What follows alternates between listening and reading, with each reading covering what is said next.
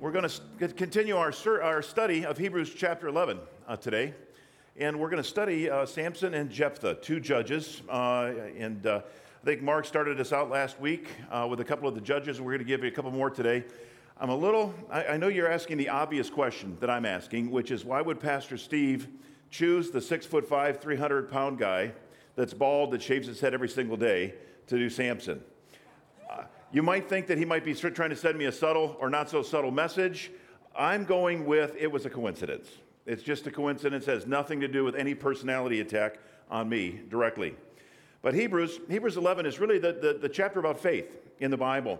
It starts by defining what faith is. And then it goes on to give us examples of people who lived eh, over the course of, of biblical history that A, believed that God was, and that their belief or their faith in God resulted in them actually doing something they, their, their faith resulted in works. Thanks for those lights. That helps me a lot. The faith resulted in works. Uh, and those works pleased God. But, they, but the, the whole idea of, of, of um, Hebrews is to help us to understand that the central issue in God's mind is faith. The people in the book of Hebrews are not perfect by any stretch. We've, our study has now shown us that they were all flawed, some of them very deeply flawed. So it's not that they didn't make the Hall of Fame uh, of, of, of um, faith because they were perfect or even great people in some cases, but it was because they had faith. And you know, this whole issue of faith, you know, it, we have to get honed in on it because our relationship with God begins by faith. Ephesians 2, verse 8 tells us, For, for by grace we are saved through faith. So it's our faith that initiates God's grace. So we're, we're saved by the grace of God but it's through faith. faith. Faith is what starts this whole thing moving, and without faith, there is no movement forward. And then the scripture goes on to tell us the just shall live by faith. And then in Hebrews uh, 11, verse 6, it says, But without faith it is impossible to please him.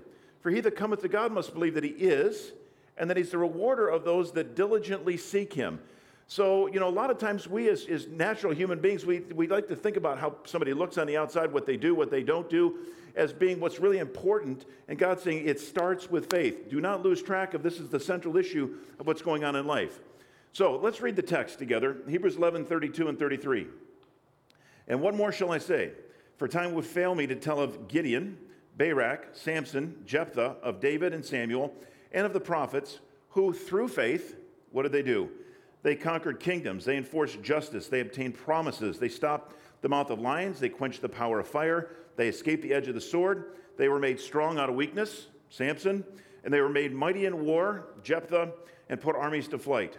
So, this is our text for today. Uh, and then we're going to go back to the book of Judges. To give you some historical context, if you weren't here last week, Samson and Jephthah are, served God during the time of the judges. So the judges, the time of the judges went from the death of Joshua to the beginning of King Saul or the beginning of the monarchy. And this period of time of the judges was about a 200 year period of time. And during that time, na- the nation of Israel was functioning as God wanted it to do as a theocracy. So God was king. They had no earthly or human king, and God was trying to free them from having an earthly king. Kings were oppressing people, kings were enslaving people, P- kings used people, and God says, You don't need a king, I'll be your king. And with that freedom, the, the, the nation of Israel abused it. So we see in, in Judges 21 25, it says, In those days, there was no king in Israel. Everyone did was right, what was right in his own eyes. So they now are not following any king because there's nobody oppressing them or enslaving them or, or penalizing them with guns and, and knives. Uh, Judges 10 6, the people of Israel did what, what was evil in the sight of the Lord they and served the Baals and the Ashtaroth, the gods of Syria, the gods of Sidon, the gods of Moab, the god of the Ammonites, and the gods of the, of the Philistines. And worse than serving all the other gods, they forsook the Lord and did not serve him. So the God that led them out of Israel, uh, Egypt, and the God that's, that protected and provided for them was the one God that they didn't serve. And so the, the book of Judges is characterized by seven cycles of sin, repentance, salvation, sin, repentance, and salvation. So as we try to pick this up, uh, at the end of Gideon, Gideon uh, tossed the Midianites out, defeated them, and there was peace in the, in the nation of Israel during the life of Gideon and for the remainder of his time. After that, the nation of Israel slid away from Jehovah God and started serving and worshiping all the other gods. God did not have to punish them with the Gentiles. All he had to simply do was take his hand of protection away. He took his hand of protection away, and the Gentiles poured in there and overcame the nation of Israel. So the bad actors in this particular part of the book of Judges are the Philistines, coming from the Mediterranean Sea, so they're coming from the west, and the Ammonites are coming from the east. And so Jephthah and Samson are contemporaries. They served in roughly the same period of time. Samson was called to try to liberate the nation of Israel from the Philistines, and Jephthah was called to liberate the nation of Israel from the Ammonites. So, you know, this is the, this is the context of, of what we're going through. And so, for the sake of time today, uh, does anybody else's watch be off by an hour like mine is? Mine says it's 9.30. We'll be here for an extra hour because my watch is off. So, uh, we're going to, for the sake of time, this is going to be the Reader's Digest condensed version of the lives of these two guys. I'm going to try to give you the life of Jephthah in five minutes or less, the life of Samson in five minutes or less, and if you need more, believe me, there's lots and lots of meat here. You're going to have to go back and read it for yourself. So, Jephthah, Judges 10 and 12, 10 through 12, Jephthah's father was a, was a leader in Gilead, and yet his mother was a prostitute. Jephthah's father adopted him as his own and raised him, but his, his, his siblings eventually ran him out of their family because they said, uh, You shall not have an inheritance in our father's house, for you have another, you're the son of another woman. Uh, and so we don't know what age he was when he was, when he was forced out of his home by his siblings, but we know he went to another town called Tob. We know that at that point in time, he pulled a, together a group of people around himself that are described in the Bible as scoundrels uh, and that he, they, these scoundrels were known to probably have made their living by preying on caravans, meaning they were thieves. They would, they would come on, on caravans, steal stuff from them. That's how they made their living. So Jephthah is not exactly a stellar character here, but it also says that Jephthah was a mighty warrior. And because the Ammonites were pressing down so hard on the nation, uh, uh on the nation of Israel, the people of Gilead, the leaders of Gilead, came back to Jephthah. They came to Tob. They got him and they said, We'd like for you to come back and lead our armies against the Ammonites. And Jephthah said, You got to be out of your mind. I mean, you guys threw me out of your country. Now you want me to come back and fight for you against a force that is vastly superior to me and to our forces. Uh, and they said, Yes, that's what we want. That's what we need. So he struck a deal with them. He was so godly that he struck a deal and he said, Listen, if I win, and if we win against the Ammonites, you're going to make me the, the, the, head over all of Gilead. So there's something in it for me if I do this, right? He, they said, Yep, we assure you that. So he's off and running. So he comes before the Lord after, after winning this negotiation with the nation of Gilead. And uh, he uh, comes before the Lord and he commits himself to the Lord at Mizpah. So now we see, in spite of the fact that he was a, ran around with scoundrels and preyed on caravans and was a little, uh, not exactly a uh, patriot for his own people, he was a person that believed in God. He believed that God was. He committed himself to God, and then he proceeded to try to negotiate a peaceful resolution with the Ammonites. Long story short, the king of the Ammonites says no. And so scripture tells us what happens next uh, in Judges 11. Then the Spirit of the Lord was upon Jephthah, and he passed through, through Gilead and Manasseh and passed on to Mizpah of Gilead. From Mizpah of Gilead, he passed on to the Ammonites. And Jephthah made a vow to the Lord and said, If you give the Ammonites into my hands, then whatever comes out of the doors of my house to meet me when I return in peace from the Ammonites shall be the Lord's and I will offer it up as a burnt offering. So we see several things in this verse. It, first of all, we see that Jephthah has a, a living faith in God. He believes that God is.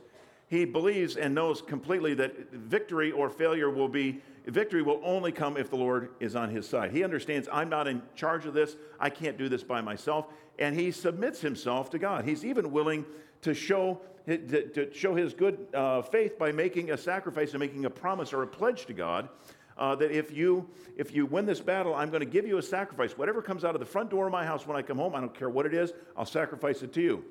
So it, it shows that he's he's willing to give something. It shows his total dependence on God. It shows his faith. It also shows his incredibly bad use of judgment. He has no idea what's going to come out of the house when he gets home, but he doesn't care at this moment. He's just going to get going. So Judges 11:32, Jephthah crossed, uh, crossed over to the Ammonites to fight against them. And the Lord gave them into his hands. And he struck them from Aroer to the neighborhood of Minnith, 20 cities as far as Abel Keramim with a great blow. So the Ammonites were subdued before the people of Israel. So the Lord was faithful. Let's, let's start with Jephthah was faithful. Uh, Jephthah overcame his fear. He went forward. He fought uh, against superior forces, and they won. And so Jephthah did what God called him to do. So he was a man of faith, and he was a man that his faith resulted in, in him doing some works that went out in front of there, in, in, in front of God. Now the story takes a bad turn. Jephthah gets home in victory and peace, and what comes out the front door is his one and only daughter. She comes out the door first. Remember, whatever came out the door first needs to be set up as a burnt sacrifice to the Lord. And Jephthah gulps and says, "Oh no, what am I going to do? I have to be I have to keep my pledge to the Lord." His daughter finds out about it and his daughter says, "You know, father, if you pledged my life to the Lord, you've got to follow through." So she goes away for a little while, comes back, and in the end, she's sacrificed and she is given uh, to the Lord and she loses her life. And Jephthah stays on as a judge over Israel for another seven years. So, great story, horrible ending. We're going to come back to that in a minute uh, with his daughter. So now comes Samson in five minutes or less. Samson, uh, we know this story because we've seen the movie, right? We all know what happens in the movie. Uh, Samson was anointed for service to God before, even before his birth. His mother and father were God fearing and godly people, but barren. Uh, the angel of the Lord came to Samson's mother and said, You're going to have a child. The child is going to be a son. I want you to set him aside as a Nazarite. Now, that's not a Nazarene, meaning somebody who's from Nazareth. He's a Nazarite. It's a special calling that God puts on a person's life. And he was going to be, this was a mandatory calling, and he told the mother that no razor shall ever touch his head. You'll never cut his hair. He's never going to eh, partake of the fruit of the vine. He's going to only eat kosher food. He's never going to touch a dead animal or a dead body. There, there were certain stipulations that a Nazarite had to live by. And so she raises this child up, and he grows up to be a young man who has tremendous strength. And as we see in the story, he, uh, he must have been like the Tasmanian devil because I don't know how one guy can take on a thousand people or how one guy can take on 3,000 people. Don't know how that happens, but he had tremendous strength and he was equipped. He was called by God to liberate his people from the Philistines. He was equipped by God to liberate his people from the Philistines. It's all good until we see the character of Samson. We find out that Samson is a person of horrible character, and he's a person that has a real problem as a womanizer right from the get go. So Samson starts into his adult life, and the first thing he wants is he, he wants to, he's going to marry outside of his own faith. And in the Jewish faith, of course, that's verboten. He immediately picks a Philistine girl, tells his parents, I want her as a wife, and he goes and he, and he marries her. Uh, various things happen that are unscrupulous during his wedding, and some guys cheated him a little bit of a, a, riddle, and he killed 30 guys just because they cheated him in a riddle. He got upset with his wife, and he left his wife. And then, lo and behold, the, the, the, his father in law sees his abandoned daughter, so he gives his daughter to another man. Samson finds out, gets the father and his wife, burns them, kills them, and burns them to death. While he's there, he sets all the fields of the Philistines on fire. Uh, and uh, he's just, he's a guy that is, he's got a tremendous temper. He's not rational. He's lustful. He's selfish. He's self centered. He's using the strength that God gave him for all of his own reasons. And yet at the same time, he's also plaguing the, the Philistines. So the Philistines tell the, the, the, the nation of Israel, you need to bind Samson and bring him to us. 3,000 Jewish men visit Samson. They thought that 2,999 was not going to do it. 3,000 men come to bind him, and he says, Listen, if you promise that you won't kill me yourself, do whatever you want, tie me up, give me to the Philistines. So they tie him up, give him to the Philistines. He breaks the bonds and kills a thousand Philistines with the jawbone of a, of a donkey and, and liberates himself. So this guy has tremendous gifting, and yet it seems to be a little squandered uh, along the way. Uh, he comes and visits prostitutes. There's a whole, there's a whole checkered story of Samson's life, but Samson's undoing is finally he falls in love with Delilah, the world famous Delilah. Delilah is a Philistine woman again, uh, and he falls in love with her, and the, the, the, elders of the Philistines bribe Delilah to get her to find out the secret of his great strength. How can we neutralize this guy and, uh, and, and put an end to his reign of terror over the, the Philistines? So uh, she tricks him. She asks him three times what his source of strength is. Three times he lies to her. Three times she buys it and tries to neutralize him and turn him over to the Philistines. Three times he overcomes whatever she did uh, and, and overcomes the Philistines, and everything's good.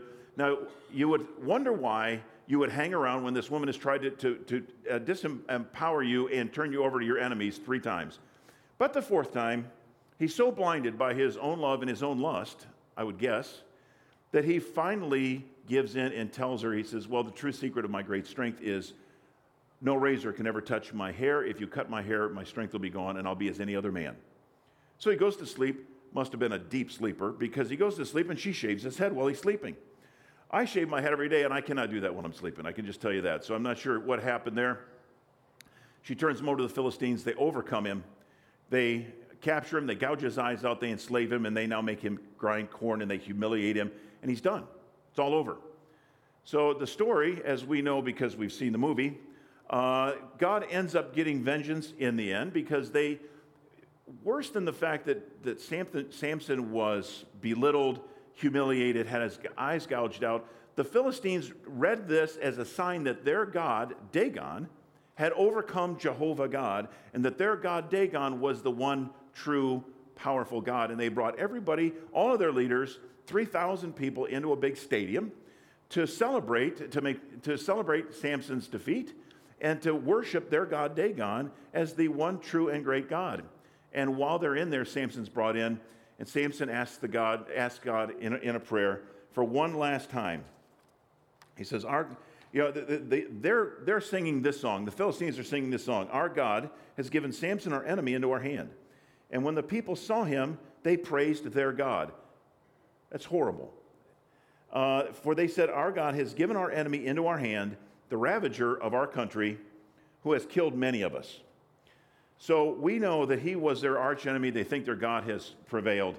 Samson's prayer is this O Lord, please remember me and please strengthen me only this once. O God, that I may be avenged on the Philistines for my two eyes. Let me die with the Philistines. So even in the end, he's asking for the right thing. He's asking for the power to overcome and defeat the Philistines, which was his initial calling right from the get go. But he's even then asking for it for the wrong reason. He's not asking for that strength so that God can be honored. He's asking for that strength so he can be avenged because they gouged his eyes out. This is quite a character here. But we know the story. He puts his hands in the two pillars. The pillars go out. The whole stadium comes down. The leaders of the Philistines are, are killed in this, and 3,000 people. The scripture says that Samson killed more in his own death than he ever did in his life. And the nation of Israel is freed temporarily from the power of the Philistines. So God ends up accomplishing his work in spite of Samson's lack of ability to keep his personal life on track. So, what do we learn from this? I, am going to try to I'm going to try to talk about three faith principles today that, that I drew as a conclusion from this. The first faith principle is this: faith trusts God even when we don't understand the why or the how. Even when we don't understand the why or the how, faith still trusts God. Now, I'm going to I'm gonna have to be honest with you. I, I struggled with this message because I kept, I kept asking why. This doesn't seem fair to me. First of all, Samson, why did God tolerate his lifestyle? Mean, this guy is, is like Johnny Manziel on steroids. You know, you got to wonder why did they not cut him a long time ago? I'm referring to Samson, not Johnny Manziel. Why did they not cut him a long time ago and put a different quarterback in his place? This guy is, he's just a train wreck. You know, and, and I've got to, and I, and I struggle with the, the, the, the uh, title, uh, Unlikely Heroes. I don't consider this guy even an unlikely hero. I mean, you wonder why, why, God, is Samson in the Hall of Fame in spite of the fact that you did so much for him and he squandered it every step of the way? Why? I don't understand why. You look at Jephthah, and here's, his, here's a guy who admittedly got a rough start. But when he, when he was called, he came. He submitted himself before God. He served God, and he served God effectively and, and, and served God as a judge, and he did all the right things. What did he do wrong? He won, made one rash blunder by making a vow to God over something he had no ability to really understand. The question is so why didn't God let him out of the vow? Why, why? I mean, he ended up sacrificing his daughter. Why didn't God let him out of the vow? I mean, even Abraham, when he went up to offer up Isaac on the altar, God called him to go up and uh, uh, offer Isaac on the altar. And when he did, God provided himself a lamb. God provided himself a sacrifice. God could have just let him out of it. God could have told him, you know, go uh, do 10 Hail Marys and, uh, and do a couple other things and you'll be fine. Nothing, nothing happened. God didn't let him out. Why? You know, I got to be honest, it just didn't seem fair to me. And I read the commentators and I thought, you know, the God that I know wouldn't have done that. in my own logic, it doesn't make sense to me. The commentators now try to make up reasons why it's okay, but you know what it finally boils down to? Nobody knows why. Nobody knows why. God doesn't explain why. God doesn't explain why he didn't pardon Jephthah's daughter. God doesn't explain why he used Samson and put him in the, in the, Christian, in, in the uh, Faith Hall of Fame. So, you know, I, I don't know about you, but I, I, I find that as 21st century people, we question God a lot. Do you, do you question God ever? Do you ever come to a point in Scripture where you see something that just doesn't make sense to you? Something that you don't understand and you don't know the why and you don't know the how? A circumstance in life that comes up. Somebody, a, a person that's a great person dies young, or a person that's just a, a dirtbag that prospers. And you don't know why and you don't understand it. Do you ever run across a, a prayer that you pray and pray and pray and pray? This is the right thing, and it seems like there's no answer. Do you ever start to question God? True faith trusts and believes God even when we don't understand the why and the how. You know, we live in a modern world. The modern world has brought us a number of things. It brought us the uh, Industrial Revolution. So, in the Industrial Revolution, we learned that if we can control the inputs that go into a machine, the machine will give us a predictable, reliable output every time. So, we concentrate, I'm a manufacturing guy, so we concentrate on the inputs. Make sure all the inputs are right. I don't worry about what comes out the other side because the machine does that. The machine spits it out so if I, A plus B will always equal C. That's what the Industrial Revolution taught us.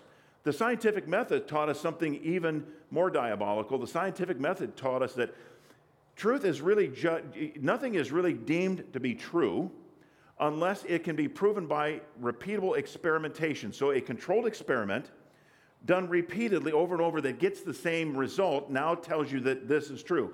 So if you try A plus B and it spits out C repeatedly, now C is actually true. If it doesn't and they can't repeat it in an experiment, it's not true. It's like the parting of the Red Sea. The scripture tells us that God parted the Red Sea. And, and scientists say, uh, boy, we need to study that. We, they, they immediately try to begin to figure out how to part the Red Sea. Since they can't figure out how to part the Red Sea, and even nobody on the History Channel can figure out how to do it, uh, part the Red Sea, uh, it must not have ever happened it's not true. So this is the world that we all grew up in, boys and girls. This happened in our nation, you know, long before any of us were born. As Christians, we are we are affected by this mindset. So when we approach the scripture and when we approach our Christian lives, we're looking for a formula. When we research the scripture, we're looking for a formula where God says, if you do A, your actions, and you add B, your actions, I will always give you C. We're looking for that in the scripture unknowingly. When we find patterns and when we see God doing something that's just way out there, it's like, what are you doing? I'm, I'm, we're continuing to look for A plus B equals C. It's like raising your children. Raise up a child in the way they should go, and when they're old, they'll not depart from it. So you think, I do all the things that I'm supposed to do, and you know, uh, my child will be J. Hudson Taylor. And when that doesn't happen, you're thinking, what in the world is going on? Guys, I, am here to tell you that although we, 21st century modern thinkers, want to approach the world in this way, controlling inputs to get predictable, reliable outputs, Scripture does not in any way tell us that that's the way God works. In no way does it tell us that's how God works. So if you're busy searching the Scripture looking for a formula so you can predict God's actions, forget it. God is sovereign. You know, the, the, the, when, when, when God, when uh, Moses was going to talk to Pharaoh and about God, Moses said, Who shall I tell him sends me? God says, Tell him I am sent you. And Moses says, What? Tell him I am that I am. God made no effort to say, Here's who I am. Here's where I came from. Here's how I do things. Here's how I don't th- do things. Here's what you can expect. Here's what you can't expect. He just said, I am. God is self existent. He owes nobody an answer to what he does. Everything that we see, the earth is the Lord's and the fullness thereof, the world and all they that dwell therein. This is his game. He can do whatever he darn well pleases. Uh, and he makes no promise that he's going to be predictable and reliable uh, by our standards or to do things that we can understand. He does tell us that my ways are not your ways. He clearly tells us that. My ways are not your ways. God is not limited to patterns uh, or formulas that we want uh, Him to be. Now, the scripture does tell us that God is that, that God is unorthodox. It tells us that God is unpredictable, and and uh, we're unable to reproduce these things. How do we give me an example? Well, God parted the Red Sea. I mean, the nation of Israel didn't run up to the edge of the Red Sea and say, "God, would you part the Red Sea?" How would they have even asked for that? They couldn't have even thought to ask for that. God just did it. Then they were thirsty, and water came out of a rock. Well, he didn't part the sea a hundred times, guys. This was not a pattern that God says, every time you run up to the water, I'm going to part the sea. He parted the sea one time because it served his own purposes. He did what he wanted to do, when he wanted to do it, how he wanted to do it, never did it again. He brought water out of a rock. Nobody said, Hey, Lord, we're really thirsty. Can you bring water out of that rock? No, God did it, did it once. He didn't do it over and over and over again. Uh, you know, we, we see this in Scripture. Gideon overcomes uh, 20,000 people with 300 pots and a, and a couple trumpets. He, he, he light, trumpet, 20,000 people kill each other. And then they go home. Day's done. He didn't do that over and over again. He did it one time. What makes us think? What makes us think that we can question God? What makes us think that we can predict Him? What makes us think that even said we could predict Him? Uh, I think that eventually people of faith come to a crisis of faith. There are things that, circumstances that happen in our life that test our faith. Scripture tells us there will be conditions that will test our faith. At some point in time, you have to come to the conclusion that there are some things about God I will never understand. I just have to accept that. I, there are some things I will never understand. I'm going to spend more of my time trying to know God and less time trying to know about God. God's ways are so far above our ways. Our minds are childlike by comparison to God's. When God tells you, don't go out and do this, it would be like you telling your kid, don't go out in the middle of Fulton and play hockey with your friends. Your kids don't know why they can't go out in Fulton, so they think, boy, that's not fair, and I don't know what's wrong with my parents, and blah, blah, blah. Well, when they grow up, they'll know why they can't play in the middle of Fulton. But when they're kids, they don't know any better. God created a mind. We use 10% max of the brain power that we have. God created the whole brain power. And we're, with our finite 10%, we're going to question why God does what he does and how he does it. I think faith is going to trust God and it's going to believe God regardless of whether we know how and why. And I'm sorry, that's not popular. And I know modern scientists would reject that thing, but this is why they call it faith, guys. And I can tell you there have been times that I've prayed. I, I can think one time in particular. I was running a business that my dad owned that was going, it was uh, almost going bankrupt. And we were trying to save that company. And I had a meeting the next day with the bank that was going to be just make or break. And it was, it was, it was, uh, it was snowing out. It was, I was in Michigan, walking in the snow, snowing like crazy, and I'm praying like crazy. Oh God, oh God, oh God, oh God, we got to do this. This is got, I need the right answer tomorrow. And I did not hear an audible voice don't know why other people hear them, but I don't, but I never heard an audible voice. But it was like an audible voice Pat, if this doesn't go the way you want it to tomorrow, will you still trust me? I didn't know how to answer. I took about five minutes to think about it. And I said, You know what, Lord, no matter what happens tomorrow, I'm going to trust you. It didn't go well, and it continued to not go well over and over and over again for the next 12 months. Looking back on that day, I'm so thankful God did not answer my prayer the way I asked Him to. It would have been disastrous for me. Would have been disastrous for me if he had he given me what I asked for. But back then I didn't know. I just had to trust and look into the future. So this is the way it is for us guys. Second faith principle is this. God's God works through imperfect people for his purpose. Obviously, we're looking at Samson and Jephthah, and we're understanding they're not perfect people. Sometimes I think that we feel that God can't use us if we're not perfect. There's sin in my life my goodness, one of the reasons he probably let Samson get away with it because he could hold it up in front of us and say, if, if I can use this guy, I can use anybody. Uh, you know, it could be, could be one of the reasons why I did that. God knows our frame. Scripture says he knows our frame. He knows we are but dust. He knows we're not going to be perfect. But God loves us anyways. He knows our heart. He knows our intentions. He knows that we trust him. He knows we want to do the right thing, even though we don't always do the right thing. And so God is going to work in us. He, he loves us. He's going to work in us. He's going to work through us. The sins of our past don't disqualify us. So it's, it, it, it gives us hope for a better future. We do find out that in Christ, we can be a new creature. We can be. I find hope in that. I don't know about you.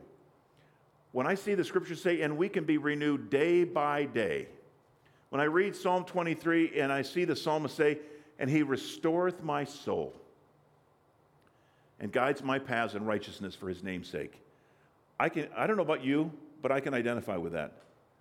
when I'm not doing things the best way I could and my head's not in the right place and my heart's not in the right place, I can sit down in the quietness of the morning, get my Bible out, and there's something that is like, uh, it's like salve. It's, he's restoring your soul. Even when you do all the things wrong, he's going to renew you if you ask him to. This is by faith, trusting that God still loves me, don't know why, but he still does, and he's still going to work in me, and he's not giving up on me.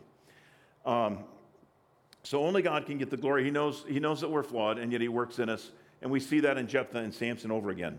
Last faith principle is God, God's love and acceptance, God's love, acceptance, and empowerment for service will not protect us from the consequences of our own sins.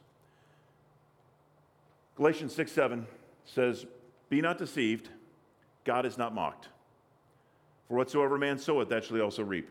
This is an unescapable principle of life. It's inescapable if, you know, even in spite of the fact that, that Samson was called by God, he was serving God, and he was a man of faith, and he did great things for God, he did not escape the consequences of his sin.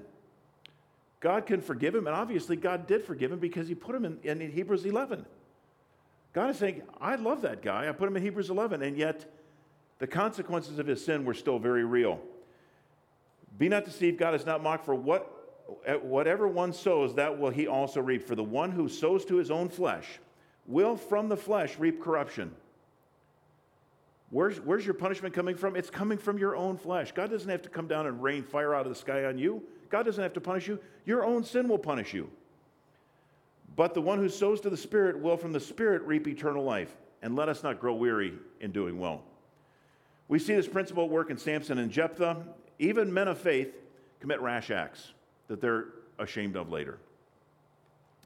The faith, of, the, the, faith and previous, previous acts of obedience don't protect us from the consequences of the things that we do. Jephthah lost his only daughter. Samson lost his eyes, lost his, his reputation, was humiliated, was defeated, and ultimately lost his life, and ultimately disgraced God with, because of his actions. There is a natural system at work, this principle of reaping and sowing. I just, you know, there's, there's nothing that overcomes it. You know, I, am convinced that the nation of Israel, as they went through their cycles of sin and repentance uh, and then re- restoration, when they were conquered by the Gentile nations, I don't believe that God for a minute had to go and punish them. God didn't have to send lightning bolts down to punish them. All he had to do was simply withdraw his hand of protection. He withdraws his hand of protection, and the natural system of the world punished the nation of Israel. You know, you think about this from the standpoint of, of, of your own marriage or your own family. You spend a lifetime trying to build a, a, a, good name for yourself and build a trusting relationship. Relationships between people are based upon trust. And if there is no trust, there is no relationship.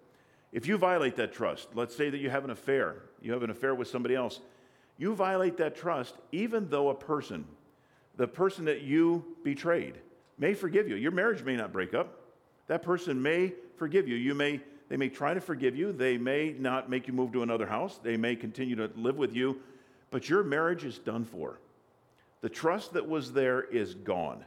The trust you had with your children is gone. The trust you had with the people all around you is gone. God doesn't have, God tells you don't do it. You say, God, I did it. Please forgive me. God says, I forgive you. But that doesn't, that doesn't absolve you from all of the consequences downstream that will come for the rest of your life. So, yes, uh, you know, God used these men, these great men. These men had faith. Their faith resulted in works. Their works honored God, but they weren't perfect. And some of the aspects of the things that weren't perfect ended up coming back as fruit that they could not get away from. That reaping and sowing thing, you put bad seed in the ground, bad fruit's coming up, and you cannot pray for crop failure. You pray for crop failure at the end, and it ain't gonna, it ain't gonna fail. That crop is gonna keep coming, and you're gonna keep living with that fruit as you go down uh, downstream. So, those are our three faith principles. Uh, and, you know, as I think about faith and I think about this chapter, uh, I, I understand that faith is the central issue between God and his people. Our relationship with God begins with faith. Faith is required for us every step of the way in order to please God. You know, we are to, to walk by faith, and it's our, our, very faith that pleases God as we move down the, the, the pike. So we have to understand it. We have to, to focus on this. Our sins can be forgiven by the simple act of faith. When you're walking outside of God, simply by saying, God, I believe you are who you are, and I accept you as my Savior, I accept you as my Lord, the sins of our lives can be forgiven. We can have an eternity with God by the simple act of faith. Now, walking by faith for the rest of your life is anything but simple. It's a continual a litany of things that either challenge our faith or strengthen our faith, and challenge our faith and strengthen our faith. And those of you who've walked with the Lord for a number of years know how that feels. So if you're if you're new to new to the Bible, you're new to the claims of Christ, I, I'd ask you, do you believe that God is who He says He is?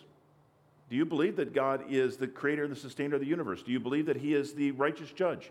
Do you believe that He is the Savior, the one and only Savior? If you believe those things, then by faith, I challenge you to step forward. I would challenge you to commit your life to God and accept his free gift by faith. This is the beginning of a relationship with you. If you, have, if you don't have that relationship with God and that has not begun, it begins by faith.